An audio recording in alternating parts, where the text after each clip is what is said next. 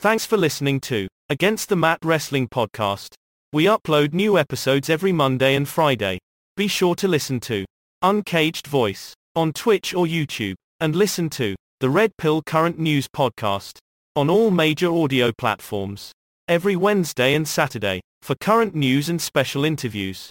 Here are your hosts, Donnie Cage and the Kentucky Guy.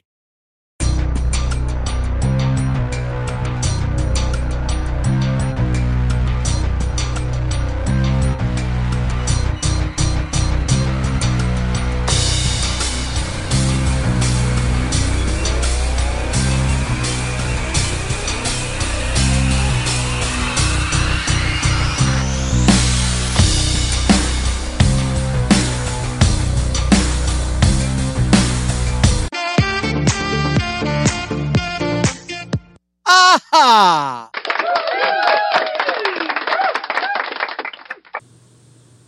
right, and welcome to Against the Mat Wrestling Podcast. I'm one of your co-hosts, the Kentucky Guy. And I'm your other co-host, Donnie Cage. Ah, Mr. Cage, how's it going, sir? It is going great, Kentucky Guy. It's a rainy, rainy day in Philadelphia, but I'm feeling great. Hey, you know that it has rained here in the beautiful state of Kentucky for like the last four or five days. It's crazy. I don't know what's going on. It's usually April showers and May flowers. So, yeah, it's kind of backwards this year. so, folks, if this is your first time tuning in, be sure to hit that follow or subscribe button, no matter which platform you're listening to us on. We are on Spotify, Apple iTunes, Amazon Music, iHeartRadio, Pandora, and the list goes on from there. 73 different audio platforms. Also, Mr. Cage, he is he co-hosts another podcast. Go ahead and tell him about that, sir. Yes, I uh, am the co-host of the Uncaged Voice podcast with Top Tier Rated and Jigsaw Jester. We talk about a lot of different topics on this podcast. And if you'd like to listen in, we do have an official YouTube channel. And I recently just conducted an interview with a filmmaker based out of uh, Pittsburgh, Pennsylvania, and that is going to air as a part of one of our upcoming podcast episodes. Sweet, sweet, sweet. And I also host the Red Pill Current News podcast. And basically, what we do on there is we talk a lot of politics. We also do a lot of interviews with different people. We've had mediums on there, award winning authors, uh, professional stuntmen. Uh, it's pretty cool. And uh, also, we talk about current news in this big, beautiful, crazy world of ours. Now, we do, uh, if you'd like to be a guest on our show here on Against the Mat Wrestling Podcast, you can always email Donnie or myself at OL Kentucky, O Kentucky 99 at yahoo.com. That's OL Kentucky spelled out 99 at yahoo.com. We also do drop an episode here on Against the Mat every Tuesday and Saturday. All right. Also in the description below, be sure, be sure to check it out because our merch shop is in there. Uh, all of our social media links are in there as well. So check that out for us. And I am also going to, it should be coming out in about two days uh, on the podcast Hold My Towel. It is a Father's Day edition. And uh, I was honored enough to be called on by uh, Boogie, the, uh, the, the host of the show. And uh, we had a really great time. We had a lot of fun on my interview. Uh, you, you, get to know the Kentucky guy a little bit behind the scenes on a more personal level with, about me and my family. So you get a chance to check that out, and that's on Hold My Towel podcast. All right, so as always, we're going to start off this Saturday episode with my fantasy booking. Basically, what this is is Mr. Cage and myself. We both pick a wrestler, either past, present. Uh, I was going to say future, but that'd be impossible. and uh, it, this wrestler could have not made it in one promotion and made it in another promotion. And if we, you know, we talk about if we were the booker or we were creative, how we would have done things different and got them on the right track, and maybe they would have had a left with a better taste in their mouth, actually, uh, from that company going to another one. So here we go, Mr. Cage. As always, I'll let you start the segment off, sir. All right. Well, this week I'm going to talk about a uh, gentleman who had a lot of success in wrestling in the 1980s and early 90s. I'm talking about none other than Bruce Franklin Reed. Yeah, you remember that guy, American professional wrestler, former football player.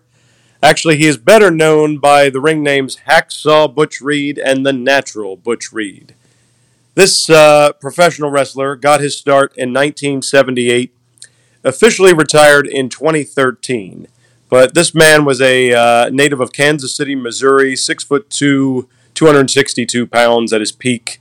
He was definitely a jacked individual and had a lot of success in his wrestling career. He is most famous, really, for being one half of the tag team Doom, who held the WCW tag team titles from mid 1990 until early 1991. It was uh, it was Butch Reed and Ron Simmons that were part of that tag team, and they, of course, were managed by Theodore Long.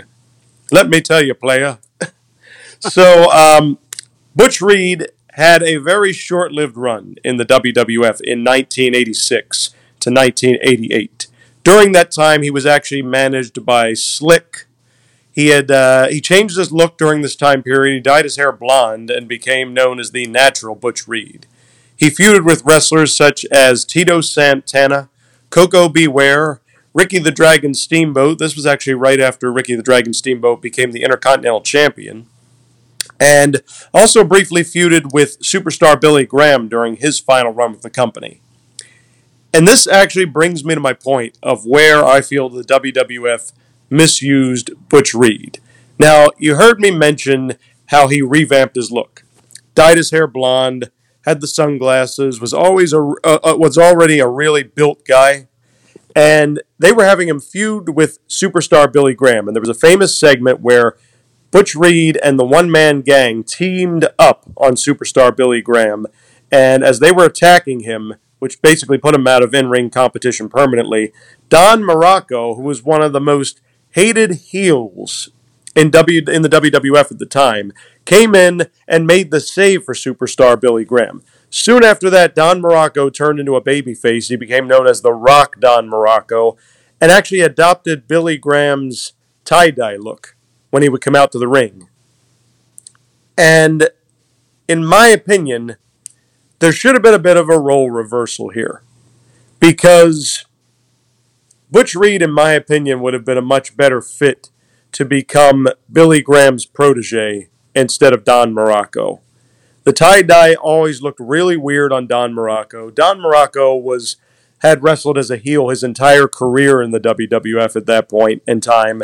He was a multiple time Intercontinental Champion, but he was a guy who drew heat from the audience. Butch Reed, by in contrast, had worked as both a babyface and a heel in Mid South wrestling and in Florida and other territories. He was a guy who could do both. And I just think that he would have been a much better fit for this role with uh, Billy Graham taking him under his wing. And actually, I actually think, and I think with the blonde haired look, Butch Reed could have even pulled off the tie dye to be perfectly honest. And as I said, you know, he was kindly kind of utilized in the mid card, and I think that's where he definitely would have continued to excel in the upper mid card, challenging for the Intercontinental Championship. But he really didn't do much of note during his WWF run. He left in 1988, soon after WrestleMania 4, and you know, fortunately, he had a good career after that. He went on to work for Jim Crockett Promotions, became one half of the tag team champions, but definitely underutilized in the WWF.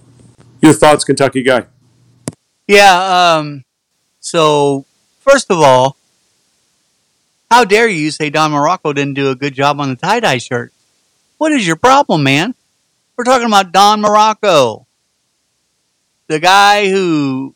Uh, so Butch Reed, Butch Reed was I don't know. I he, he could never he could never lace superstar Billy Graham's shoes, man. Uh, I just I have to disagree with you on on it, not on the person, because I absolutely think that they could have teamed him up with like Tony Atlas at times, and and he really really could have made more of an impact. But the booking card that you used with superstar Billy Graham and Don Muraco, Don Muraco is in the Hall of Fame because of uh, portraying or turning babyface that time. I think that's really what pushed him over because that's when he started uh, winning titles. Right? Am I right? I'm right about that, right? No, Don Muraco was was pushed in the title scene when he was a heel. Okay. He didn't win any titles during his babyface run. Okay, okay. So maybe I am wrong about that part. Okay, uh, but I don't know. I like, I don't know. I didn't like him as a babyface either, but superstar Billy Graham was not always a babyface. He was a heel at times, but yeah, I mean, good choice. Butch Reed is uh is uh you know a, a decent choice. I kind of wish you would have left the Don Muraco thing out of there, but hey, you know, it's your segment, and I get it. I get it, man. I get it. All right, so let's look at my fantasy booking for this episode. And this is the first time ever that I have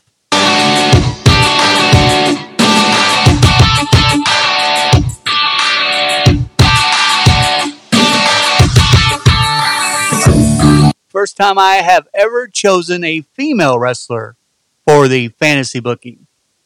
And my booking this episode is none other than Kira Renee Megan Foster. Yeah, so let's talk about her. Everybody knows her, right? Let's do this. Wait a minute, Kentucky guy. Who in the world's that? Who? What'd you say, Kara Reed? Huh? All right, so you probably know her better by her ring name, which is Taya Valkyrie. That's right, Jim Moore or John Morrison's uh, living wife, and she is currently signed with All Elite Wrestling. I want to talk about how I feel the WWE and Triple H, by the way, dropped the ball. What do you mean, Kentucky guy? She wasn't ever on WWE. I would remember that because she's a pretty girl. Uh, yes, she was. She was on NXT, and let's talk about it. So, in 2010, she began training with Lance Armstrong at the Storm Wrestling Academy and graduated from it in September of 2010. Uh, she was a part of Lance's Canadian reality series, World of Hurt, and also season two of the show with Roddy Piper.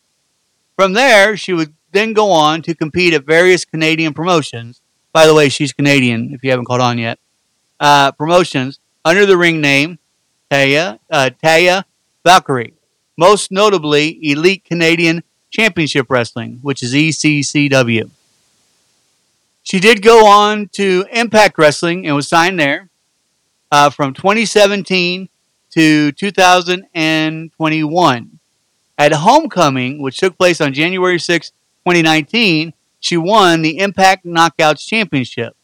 Now, what that means is that's the female heavyweight title, is what they call it on Impact. It's Knockout Championship.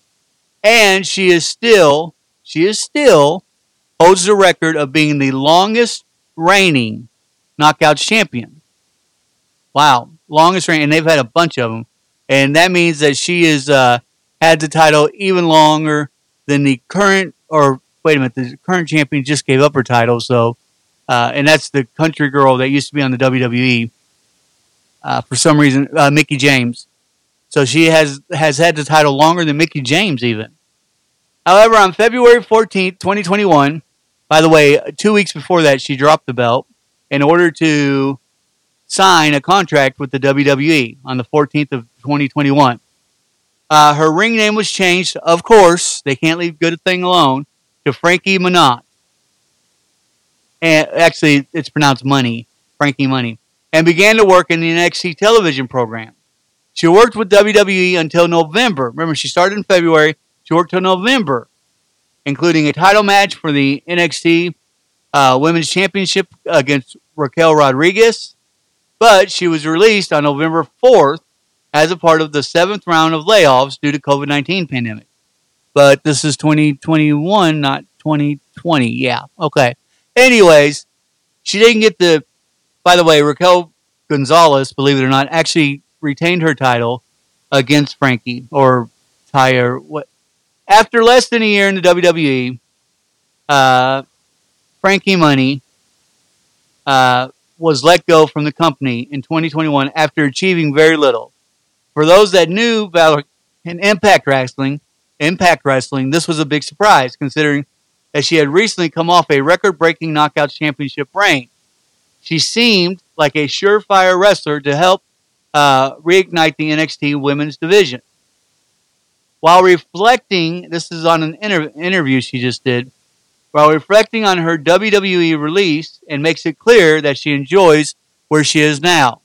The former Impact Knockouts champion signed with WWE in February 2021, but the company released her in a wave of cuts on November 4th. Her run with the company was inconsistent, and she hit the ground running once she entered free agency. Over the past year, she has complete, competed for several companies and won multiple titles, including this is right after she left the WWE or was let go.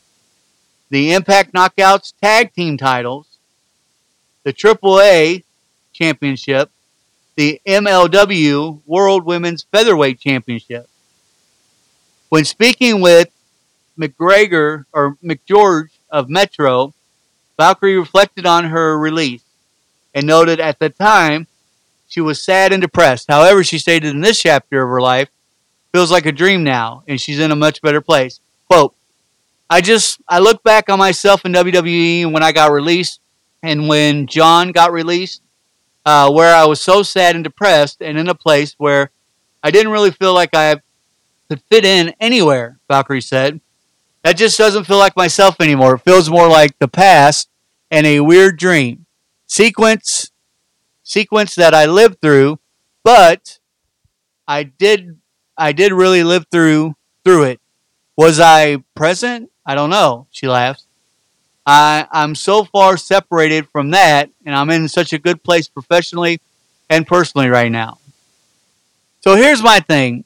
During the time that she was with the WWE or NXT, this was when they just started, if you think back, the NXT 2.0, and they're trying to trying to create this successful and developmental talents instead of established names during that time.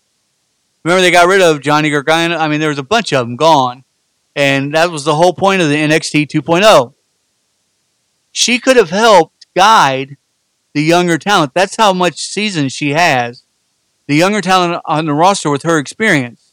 Ultimately, it seems like I don't know, like the WWE didn't know the proven talent that they had with her, like usual, and they dropped the ball but they did very, very little with her to even give her a chance to show them how well, you know, how well of a round wrestler she is.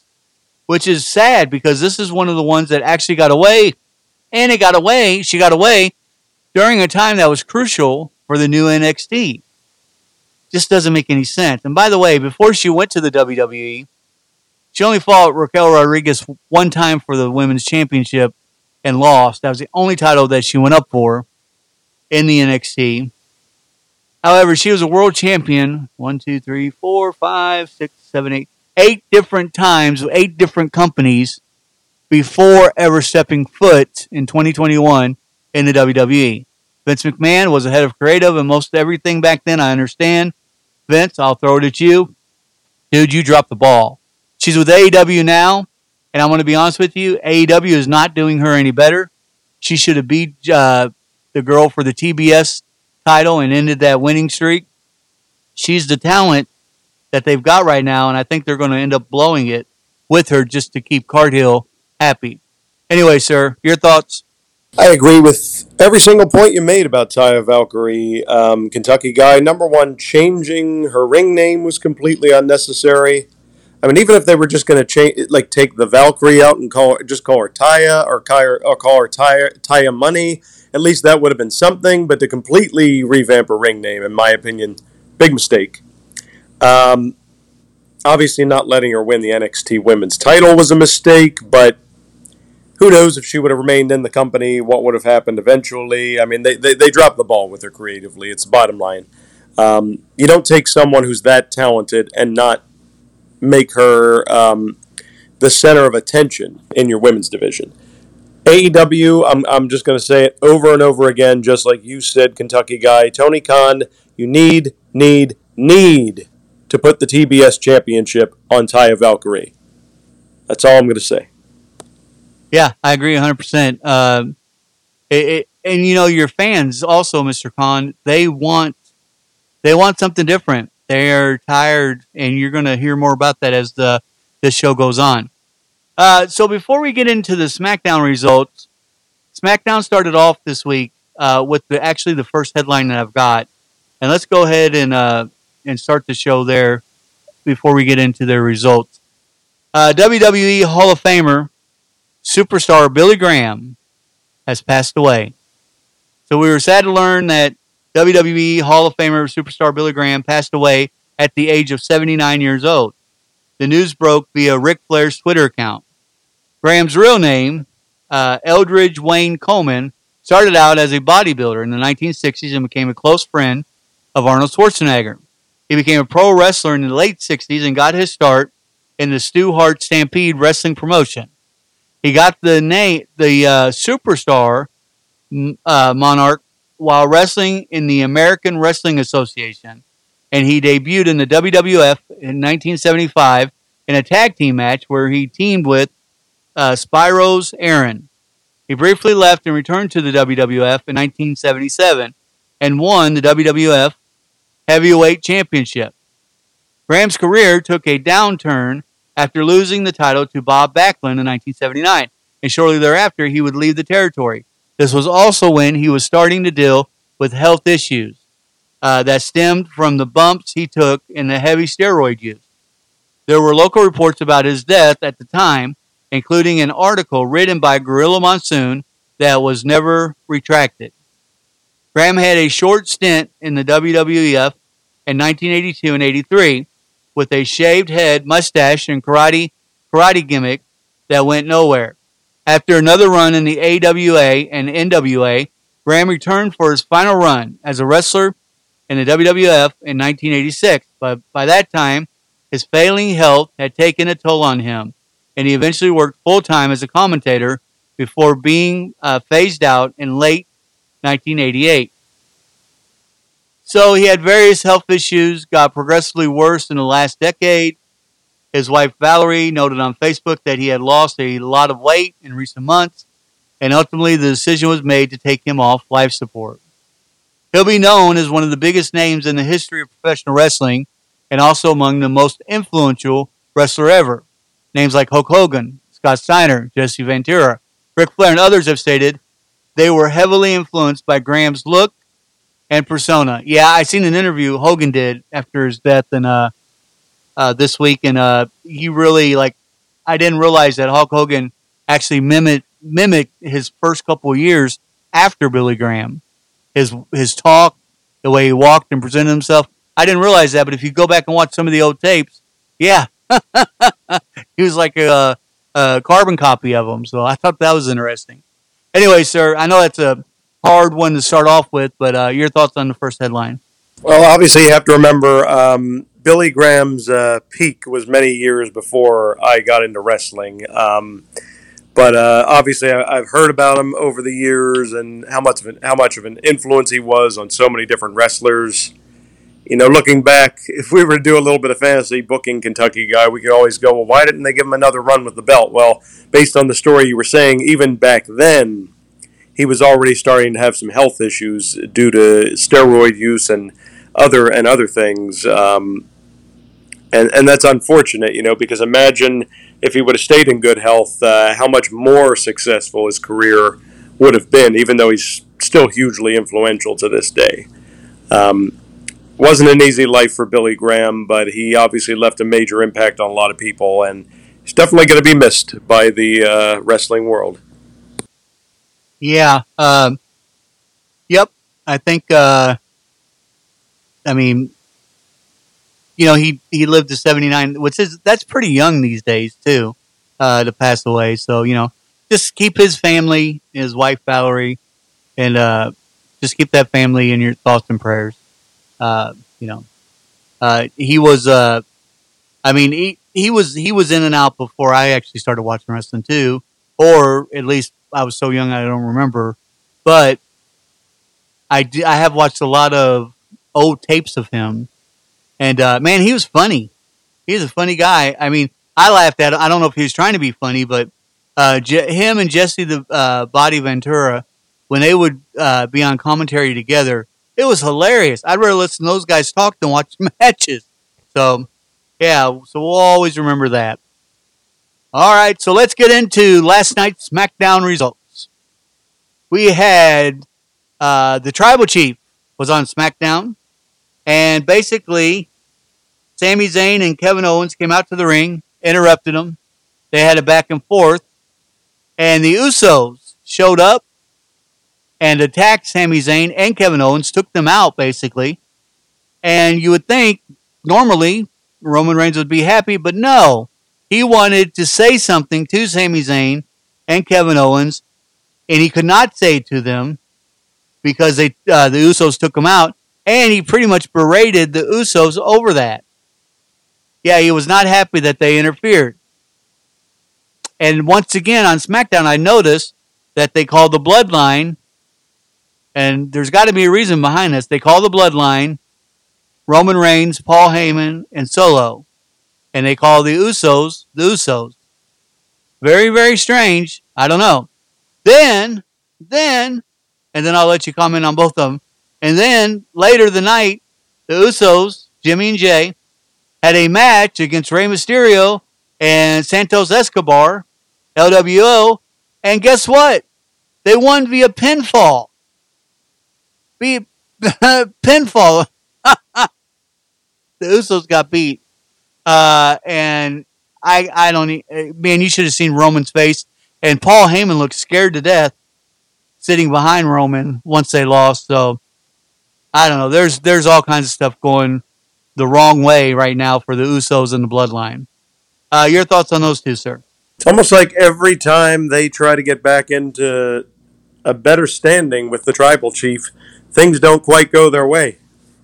And now they're losing matches um, on a regular basis, it seems. So uh, it's going to be interesting to see with what the future holds for the Usos and their place in the bloodline, if they really are even part of the bloodline anymore. I mean, Roman hasn't come right out and said you're you're out of the bloodline, but that's what's definitely been implied in recent weeks.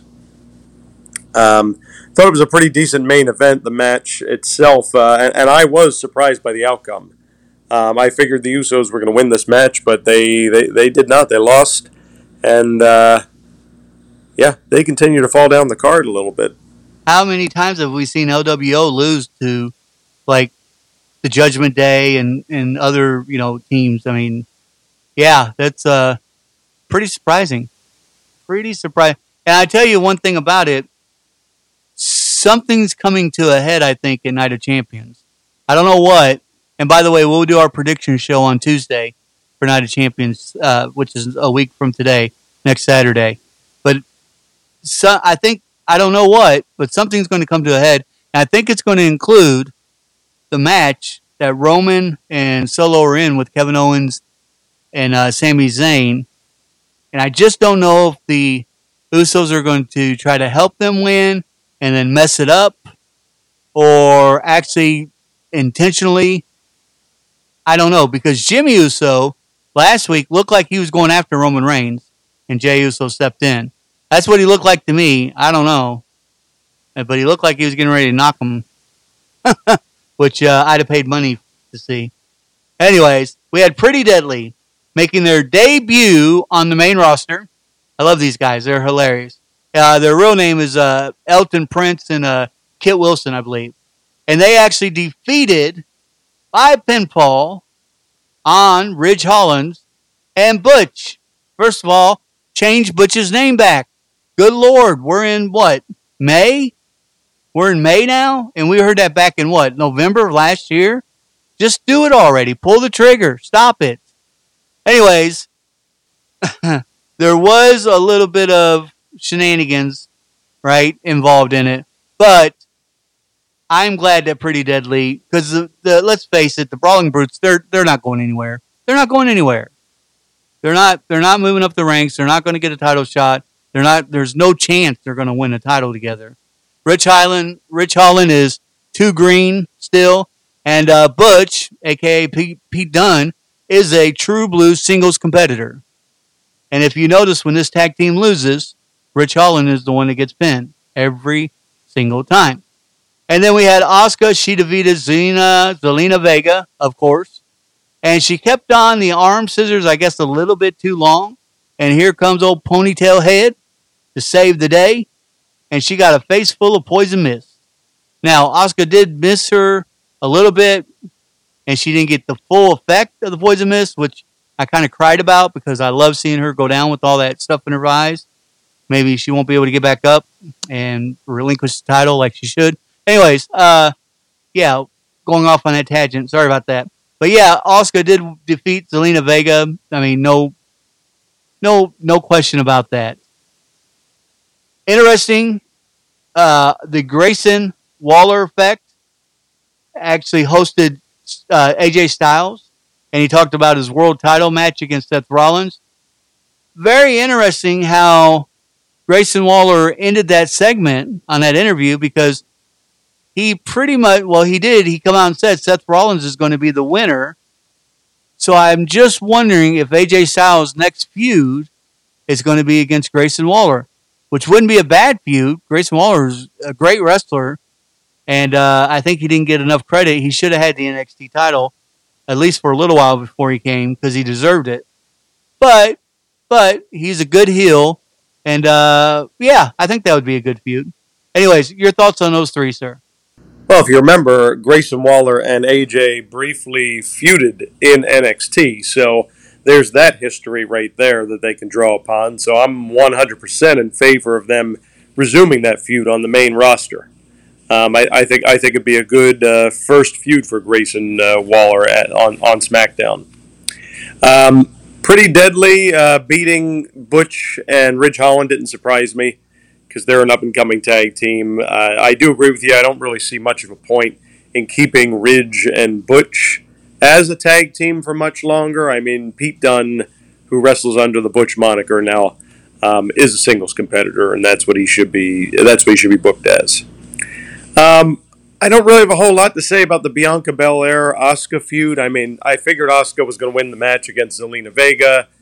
Um, we've seen this match before as much as I hate to say it, Kentucky guy, I'm not too uh, optimistic that is going to be booked to beat Bianca Belair. I certainly wouldn't be upset about it if she did. Bianca's been the champion for over a year now, so it really is time to give another female wrestler the spotlight. But it remains to be seen. I don't have a lot of confidence in WWE uh, uh, in how they book Asuka, to be perfectly honest. Yeah, the only thing I find exciting uh, about Asuka right now is uh, she's listed as WWE's number one female heel. So that that that's kind of exciting. I'm glad she's got that uh, going for her. So hopefully there's some kind of push somewhere because you don't usually just uh, name those superstars, put them on that on your roster under that title unless you're going to do something with them. So and they haven't done anything with Asuka since she's been back. Yes, she fought against Belair in the pay per views. I, I get that, but really, like, I don't know. Something always happens and she ends up losing. And uh, it's time for a change. So I'm hopeful. Night of Champions. I the rumor around the rumor mill, water cooler, however you want to say it. Uh, there's supposed to be some title changes that night. So I don't know which titles or, or whom. I think every title's on the line. But there are supposed to be some changes, so that could make things very, very interesting. Because that's something we haven't seen in the WWE a whole lot of. Hardly any title changes since uh, Triple H has taken over. And I understand giving prestige to the titles and having them stay on somebody longer uh, than you know than a than they were, but you still have to have you know the WWE they don't want to get in the habit of having the flavor of the year. You know, you, you you've got to you've got to mix it up a little bit. And the reason why I say that is because the fans get bored. Your average fan gets bored pretty quick, a lot, very quick sometimes. Uh, if you've got a champion that doesn't have the right personality or what have you. So, uh, Liv Morgan, for some reason they loved her. That's why she kept the title longer than anybody expected. Here's truth. Uh, Bianca Belair, I have no idea why she still has the title and has had it for this long. None whatsoever. Yep, she's strong. She's athletic. Yeah, she's also annoying. Her voice kills me when she does a promo. So, I don't know. And then she slaps that big behind of hers. That's just retarded. Anyways, let's move on to her husband. He was in a match. Uh, Street Profits uh, went up against LA Knight and Rick Boogs. Boom. Your winner. On a winning streak, I guess. The Street Profits. On a frog splash. Take out. Take out. Boogs. And one, two, three. They win the match. Now, interesting enough, thank you, God. Uh, Knight actually hits Boogs with the BFT after the match. So glad about that. Don't he doesn't need to have a feud with them because he'd waste them. It'd be a no brainer. Just get him away from him fast. Boogs is on the fast train nowhere, and LA Knight is the opposite of that. So, uh, Cameron Grimes was interviewed backstage. Uh, Chris uh, Kross. Now here is maybe if it's not uh, Waller, it could be this guy. Karrion Kross and Scarlett unveil a Styles, AJ Styles, tarot card outlining Styles as Kross's next victim. Here's the thing. We've seen this with Shinsuke Nakamura, the card, and we've seen this with Rey Mysterio. Dude, you don't finish it. Nakamura is on a different show now. I know, I know, I know that Karrion Kross is not the writer. He's not creating. He probably has very little control of this. But if you're going to do this storyline and you're going to make this his persona and his segment too, you've got to take it all the way. I mean, you can't, you can't just show a picture of a wrestler and have one match with them uh, and lose. You, you, you got to take it all the way.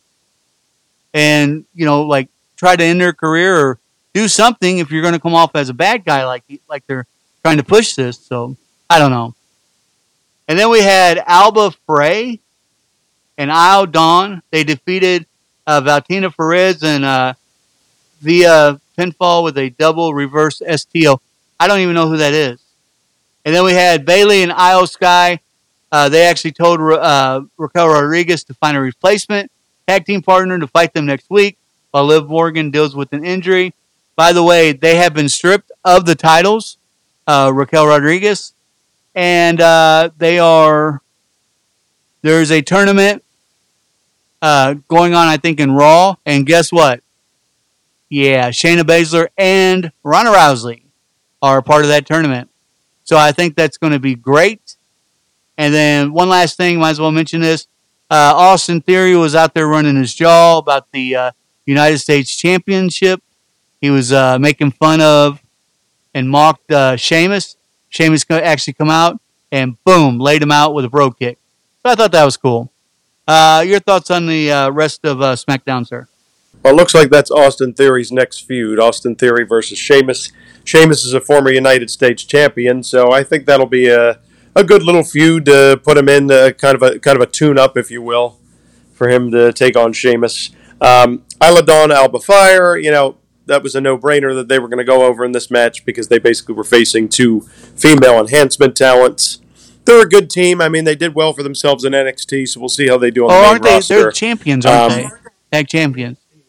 The NXT, the, yeah, the NXT uh, tag team champions, women's tag team champions. Um, did they come out with the belts? They did. I don't, I don't they remember, did. Uh, actually. They did. Okay. Oh, so we're acknowledging that they're the champions. All right.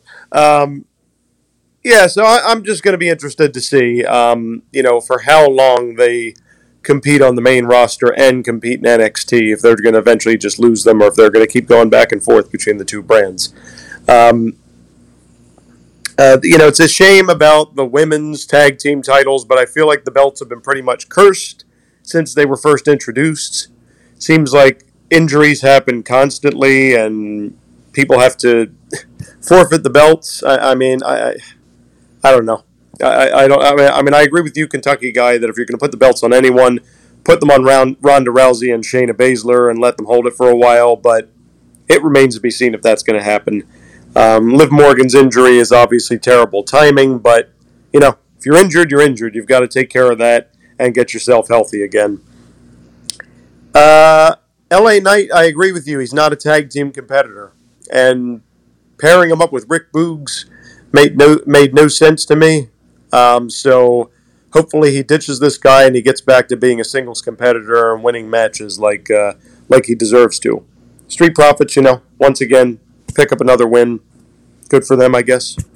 Um, Kross, the thing I admire about this guy is if you follow him on Twitter or Instagram or the social media channels, this guy is so committed to his character, it's not even funny. And you would think WWE would recognize this and say, we really need to give this guy a push. I mean, I'm not saying we need to make him the world champion, but we need to give this guy at least a push in the upper mid card and have him rack up the victories. But no, we have all these segments where Scarlett pulls a tarot card to give us an idea of who his next opponent is. He'll have one match, he'll lose the match, and then wash, rinse, repeat. Let's go on to the next feud. This guy should be tearing people apart, limb from limb. That's how he's built, and that's what he's capable of doing, and that's what he has done in the past, particularly when he was in NXT. He lost one match in his entire run in NXT. So take that for what you will, Kentucky guy, but Karrion Kross deserves so much better booking. Yeah, uh, his last match actually with Samoa Joe when he lost the title was the only match he lost. You're right. And uh, yeah, I agree. I mean, I basically said the same thing. Uh, stop doing this. Stop, stop doing it. You've got a monster there. If you just unleash him, I mean, I sometimes I just I scratch my head and I'm like, are we sure Triple H is really uh, ahead of creative or what? Because some of the stuff is ridiculous. All right, sir. So uh, you've got the uh, next two headlines. Yes, sir. Headline number one Top star is planning to take time off. WWE may need to speed up a storyline. WWE had to change its original plans for Ronda Rousey and Shayna Baszler at WrestleMania 39 after Rousey was sidelined with an arm injury. Rousey and Baszler were slated to win the women's tag titles at the show. Instead, they worked the four way tag team match at WrestleMania, with Rousey being protected and limited in the match. Now, after a few weeks off television, Rousey returned on Monday's Raw. WWE announced on Raw that the Women's Tag Team Championship match between Liv Morgan and Raquel Rodriguez against Sonya Deville and Chelsea Green was postponed, with Rodriguez instead going over Green in a singles match before Rousey and Baszler attacked her after it. It's be- at the time this article was written, it was believed that Morgan's injury wasn't serious. We know differently now. Dave Meltzer reported that the situation with the tag team titles depends on the severity of Morgan's injury, as Rousey and Baszler winning them at Mania and eventual run with them were only step one in a longer term Rousey storyline. However, the timing of this is an issue because Rousey is planning on taking time off at a certain time frame, which was prior to WrestleMania. WWE would have to speed up the storyline should Rousey not extend how long she stays due to the original plan being to establish them as a team while being the champions for a while. So here we go. WWE was going to make them the women's tag team championships. Ronda suffers an injury. So, okay, we can't give them the belts right now because she's limited in the ring. Now, apparently, she wants to take time off. I don't know about you, Kentucky guy, but it feels like she's been taking a lot of time off in recent months. Um, I don't know if she plans on going out because she wants to continue, I don't know, having another baby or whatever, because, I mean, that's why she was out for a long time because of maternity leave. Makes me wonder if she's planning that again. And to which I then say, well, why do we keep bringing her back if she's just going to keep going out on maternity leave? If that's the reason. I mean, maybe it's she wants to rehab her injury. Maybe it's more serious than we thought originally. I don't know, but it's Ronda Rousey just has not been doing it for me during this particular run the company. Too much, too too much start and stop. So if she, if you know that she wants to take time off, here's here's my question: Why would you even do the storyline and put the belt on her? Why would you? I think like head, your headline said, like they have to speed up things or something because she wants to take time off. Why do? Why go go another direction? Go a different direction. Right? I mean, that makes more sense to me. Just go, you know, you have other tag teams. You have other tag teams that could, could hold the belt. Put them back on damage control. Actually, you've got a perfect a perfect thing. Let like Bayley and uh, Dakota uh, win the titles, and uh, and then Iyo Sky becomes jealous. I mean, you've got storylines you can play with. So why why rush things just because somebody wants to take let her take time off, let her go. Hey, she's earned her she's earned her stripes, man, between the UFC and the WWE. So she wants to take that chance and think the fans will still be there when uh, she takes some more time off. Let her take that chance. I mean, it, it is what it is. But anyway, sir, you got the next headline. Sir, Seth Rollins to miss more time from What? WWE television. No. Seth Rollins is in a good spot in his career right now as he's positioned as a top guy in WWE, seemingly a week away from becoming world champion, and is now taking a big step in his acting career. Rollins didn't appear live on Monday's episode of WWE Raw, as instead WWE aired video packages to hype Rollins' upcoming match against AJ Styles next Saturday at Night of Champions. The reason he wasn't there was due to him filming on the set of Captain America New World Order. The Marvel movie is slated to be released on May 3, 2024. Although Rollins is a heavy favorite to beat AJ Styles to become the World Heavyweight Champion, it's not a lock that he'll become champion. As previously reported, Rollins is the number one guy for Triple H, but if Rollins doesn't win the match, it will be because they are telling a longer story. Although not confirmed, Seth Rollins will likely be on the post Night of Champions edition of Raw. But he's going to be off next week's episode because he's filming the movie. Well, look, um, I understand wrestlers want to take advantage of op- opportunities outside of the ring. Um, I myself am a big Marvel movie fan, so I'm sure it'll be awesome to see Seth Rollins in the next Captain America movie. But Seth Rollins is a wrestler, first and foremost. He's Seth freaking Rollins, um, the architect. I want to see him win that world championship. He deserves it. And it's just like uh, you know, I can respect that someone wa- that someone wants to have other activities outside of the wrestling world, but I just think this is really bad timing. Because no disrespect to AJ Styles, I'm not saying he doesn't deserve the world title, but Seth has been the guy who's been carrying Raw for a very long time now, and it would be such a shame if he were not to win the new incarnation of the World Heavyweight Okay, so here's the thing. I really hate this headline. Uh, so he- here's how I look at it. Okay, okay, yeah. So he he he was in Captain America and he went and filmed. Look, you cannot right now, right now, not tomorrow, not last year. Right now, Seth Rollins is in his prime. And what I mean by that, when I say his prime, I don't, I'm not talking about his age. I'm talking about where he's at in his wrestling career. He's all, all speed ahead. Nothing but, you know, titles and victories in his future, especially with uh, Triple H at the helm. So, like you said, bad timing, horrible timing. Because when you look, when we lost John Cena, The Rock, uh, Stone Cold Steve Austin, when we lost these guys to Hollywood and they started making movies on a more full time level, they had already surpassed, not surpassed, but they'd already went through their prime. They'd already went through what Seth Rollins is in right now. Right now. He's not been here before. Yeah, he was a champion once before, but this is like everybody knows his name right now. He's a hot commodity. And it'd be stupid, really would. It'd be stupid to go to Hollywood and to, you know, I could see Roman Reigns doing it because he's surpassed now. He's past that uh, where Seth Rollins is. This is Seth Rollins' time as a wrestler. And I just, uh, I disagree with this move. I hope that uh, they're wrong and they're just throwing stuff against the wall and seeing if it sticks by saying this and, you know, that's not factual. So I don't know. But uh, so the next headline I've got, uh, it's kind of a long one. Did you have something, Donnie? Okay. Oh, no, just Sorry, I- listening I, in. heard uh, something kick on. so I always ask.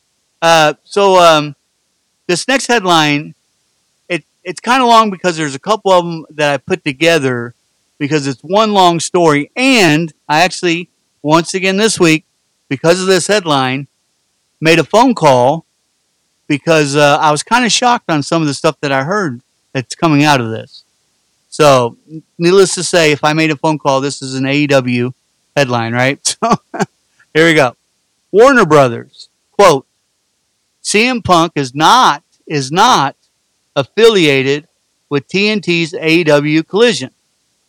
So, as pointed out earlier by Jimmy Turan and Brandon Thurst, that an earlier version of AEW Collision press release listed CM Punk as one of the feature wrestlers for the show. That led to speculation that a late decision was made to hold off on announcing Punk until a later date, possibly last week's A or this week's AEW Dynamite, or a simple surprise on the first show on June uh, 17th. The final press release had no mention of Punk, and there's been no talk about Punk on the AEW social media account. Instead, AEW is hyping names like Thunder Rosa, Miro, Samoa Joe, and Powerhouse Hobbs. Connor Casey from comicbook.com reached out to Warner Brothers Discovery and received the following statement. Quote, CM Punk is not affiliated with TNT's AEW Collision. It's possible that this is a smokescreen to lower expectations when and if Punk gets officially announced. For what it's worth, there are people in AEW that have been expecting Punk's return, so we'll see. Another thing that wasn't announced was a new TV deal. It is worth noting that all of the ch- chatter about a new deal was primarily on social media, and no one officially tied to the Warner Brothers Discovery or AEW has said that the TV deal announcement was coming. One would, one would assume that the AEW will be getting paid more for the collision show since that's an added expense for AEW. Now, let's jump here once again uh, let's jump down. So that's from Warner Brothers, right? This is kind of the same thing, only this is from AEW. Report, quote, CM Punk was removed from AEW Collision after a decision was made not to bring back A Still. You guys remember A Still? He's the guy that broke Kenny Omega's nose by throwing a chair at him when Kenny was trying to save the freaking dog. Uh, and then he went in there throwing chairs and, and hitting everybody because his wife was in there who wasn't doing anything. Nobody was even around her. I don't want to get into it. Anyways, you guys remember him. So, as noted in the previous uh, headline, CM Punk's name was originally listed on the press release for the collision, but was removed in the final version. A report said today that there's belief in the company that Ace Steel was expected to return to the company to work behind the scenes. Still is one of Punk's good friends and was involved in the fight that broke out after All Out last September, and he has been since let go. They also reported the decision was made that Still would not would not be working backstage at Collision tapings, and that left Punk and AEW at the opposite sides of the discussion. This is said to be the reason why Punk was removed from the announcement, and also why Warner Brothers stated that Punk is no longer or not affiliated with the show. As for Still, there was said to be interest from Impact Wrestling in bringing in Still for a tryout, but he passed on the offer several weeks ago, and it was believed at that time that he declined it because he was headed back to AEW or WWE. So, right? Also, Punk, I mean, he's got to be Punk, posted on Instagram, uh, quote, it's unclear why, the, or no, not, not quote, it's unclear why it was directed at uh, Bryan Alvarez because today's report was about him from Mike Johnson. Whatever. So now, this right here is why I called some people I know. Check this out. And come to find out, this is true, but even the guys that I know there, no one knew this. This was kept under wraps from just from nine, I think they told me 95% of the staff and wrestlers this was kept a secret from them. And that was Ace Steel, reportedly rehired by AEW several months ago. Yes. And this is true. Uh, Ace Steel being back in AEW hasn't been a short term thing after all. His departure was after his involvement in the backstage fight at AEW All Out with CM Punk, Omega, and the Young Bucks. He allegedly threw a chair and hit Omega during the fight, uh, still thought he wasn't going to be let go by the promotion before being informed of that decision. As previously reported, the plans to have CM Punk in the promotion material for the launch of AEW Collision on Wednesday ahead of the show's premiere on June 17th were nixed. The two sides are at odds over misunderstanding regarding bringing back Still, as Punk thought Still could be at events to work backstage, while AEW thought Still would work remotely. Nick Hausman of Haus of Wrestling reports AEW rehired Still several months ago, but has not been actively working while backstage at shows. When he was rehired, Still was told he would work with AEW president Tony Khan alone on creative in some capacity. The ideal for him to work remotely because he may upset talent uh, should he be backstage at show. There was an understanding that AEW Collision started, then he could return to the road as an agent for the brand. But on Tuesday, the decision was made not to bring him back to the road. That's something quickly that Punk learned about. Man, oh man.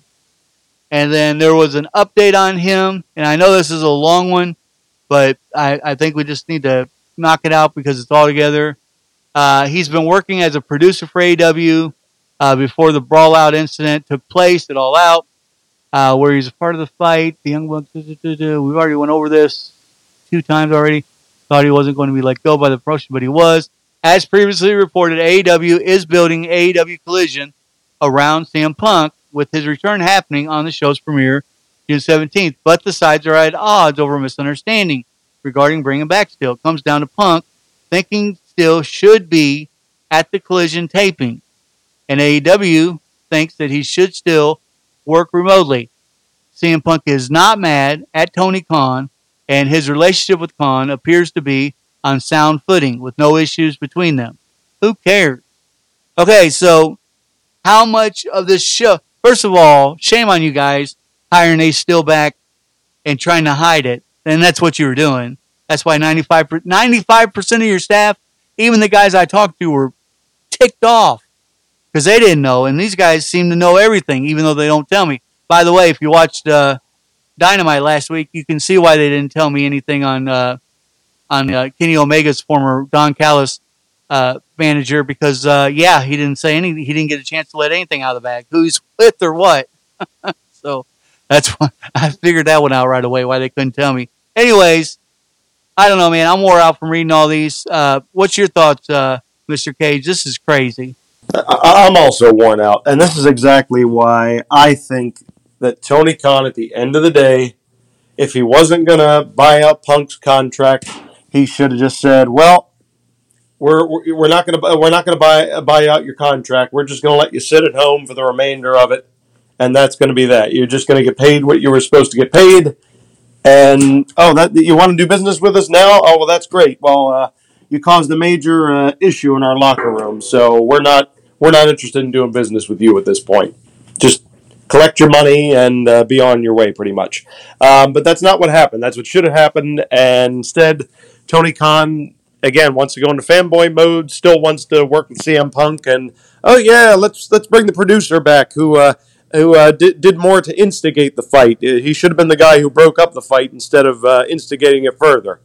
Um, you know, I know CM Punk and Ace Steel are uh, longtime friends, so I can understand Punk wanting to help Ace Steel out. But the, the, the guy should be lucky that he's still employed at this point, and the fact that his employer sees so much value in his name and wants to bring him back to television and still base a program around him. But no, more drama, which is what CM Punk is synonymous with. If you look under the word drama in the dictionary, you'll find a picture of CM Punk. Um, so yeah, I I mean that's I, am also worn out by this topic, Kentucky guy. I mean, it, AEW should be looking forward, not in their rear view in their rear view mirror, and they still. Yeah, are. I'm gonna uh, talk about Dynamite real quick. I'm not going to go over every single match because there was a bunch of them. I was kind of disappointed because it wasn't as good as last week's Dynamite. Uh, but you know, I mean, there that there was a lot of matches, a lot of matches anyways, a couple of highlights that I seen. Uh, Chris Jericho versus Roderick Strong, Falls Count Anywhere. I thought that was a decent match. Roderick Strong did win, However, he won because Adam Cole showed up outside and uh, cost uh, Jericho the victory. But I did think that that was a uh, a good match. Now, Rush and Jungle Boy, just like we predicted, Rush destroyed Jungle Boy the entire match. The entire match. And now, Jack, Jungle Boy, wins the match by a stupid roll up. And that is the match, if you guys are wondering this week, where I destroyed both of my televisions in my home because I was ticked off. A roll up pin once in a while is fine, but how often, Mr. Cage, I'll ask you, how often are we seeing that stupid maneuver now win matches? It's ridiculous. Kentucky, Kentucky guy, you have to remember the surprise roll up is the most devastating finisher in professional wrestling. Yeah, devastating my butt. All right. Uh, anyways, your thoughts about Dynamite this week? Again, not a whole lot because it wasn't as eventful um, as last week. I did enjoy the Roderick Strong Chris Jericho match. Um, I have to imagine that what's going to happen is now that Adam Cole crossed uh, or uh, cost Jericho this match against Roderick Strong, that Jericho is going to cost him a match in the coming weeks to uh, to, to, to even the score. Um, but it was a good match. I liked it. I'm glad. I'm glad to see both guys work together. I, I think this might have been the first time they ever did work a match against one another, which is which is kind of surprising, but uh, cool to see them wrestle. And yeah, I um I definitely predicted what was going to happen in the Rush Jungle Boy match. I said Rush is probably going to dominate the majority of this, and Jungle Boy's going to get a surprise victory. Although I wish they wouldn't have done the roll up finisher. All jokes aside.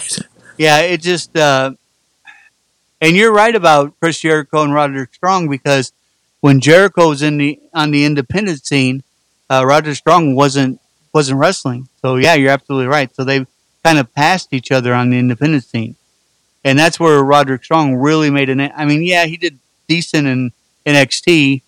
I thought they could have done a little bit better with. He's a phenomenal wrestler, and uh, for those of you that don't really know him or just know him by watching him on the WWE NXT brand, you really you really need to look up some old stuff because he's really phenomenal and he's done some amazing things in the short time he's been in this. He's still very young.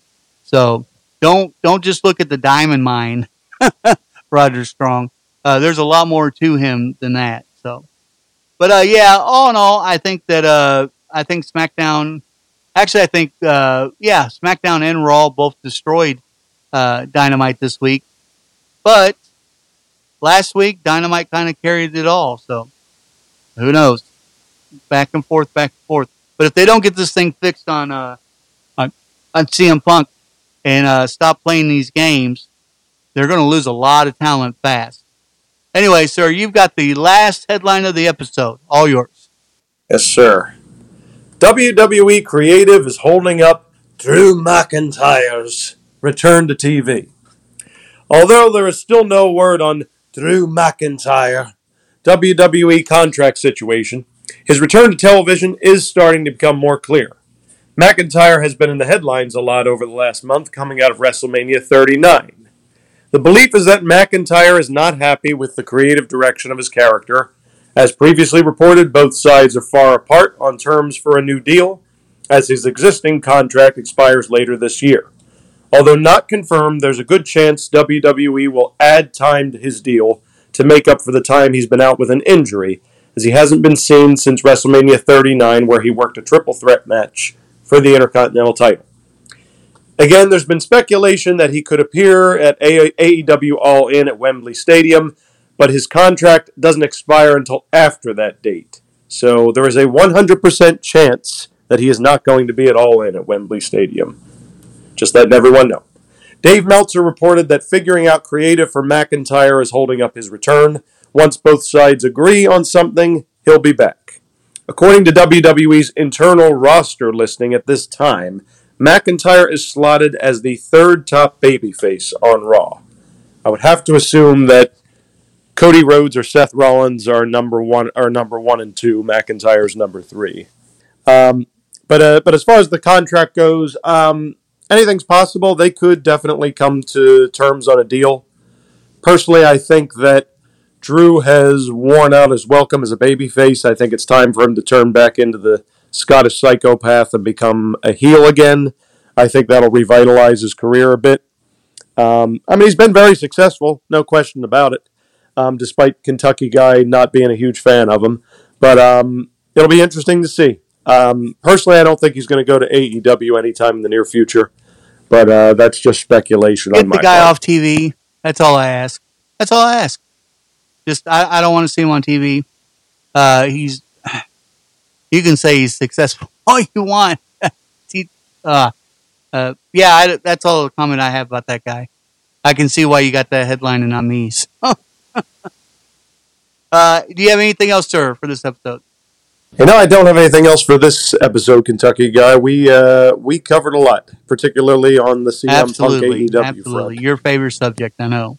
All right, folks. So you've been listening to Against the Matt Wrestling Podcast.